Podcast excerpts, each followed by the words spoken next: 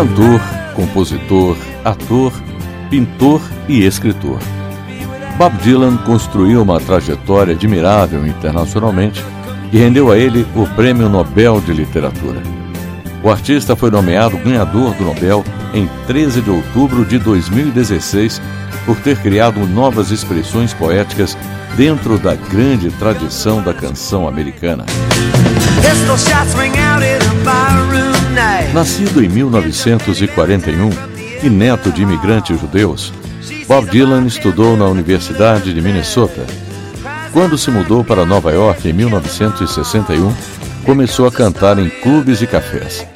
A indicação ao Prêmio Nobel de Literatura considerou os trabalhos desenvolvidos pelo artista desde 1962 na música popular.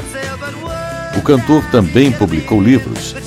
Em 1971, lançou uma coleção de poesia em prosa sob o título Tarântula.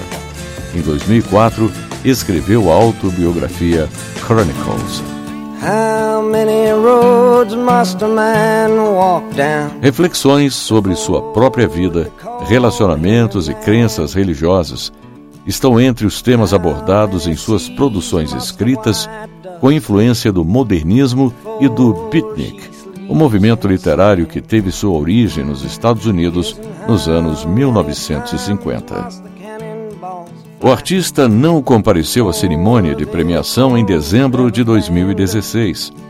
Somente no início de abril de 2017, Bob Dylan foi a Estocolmo, na Suécia, para ser agraciado em uma reunião particular na Academia Sueca. Como requisito para receber o Nobel, os agraciados precisam fazer uma palestra em até seis meses após o anúncio. O artista cumpriu o compromisso faltando dias antes de encerrar o prazo, em junho de 2017. Bob Dylan disse que depois que foi indicado para o prêmio, começou a refletir sobre a relação entre a sua música e a literatura. Dylan também destacou que os livros que leu na escola influenciaram seu trabalho de compositor. Entre eles, citou Don Quixote, Robson Crusoe, Mob Dick e Odisseia. Além do título do Prêmio Nobel de Literatura, o artista também recebeu 900 mil dólares. História hoje. Redação Beatriz Evaristo, sonoplastia José Maria Pardal e apresentação Gilson Santa Fé.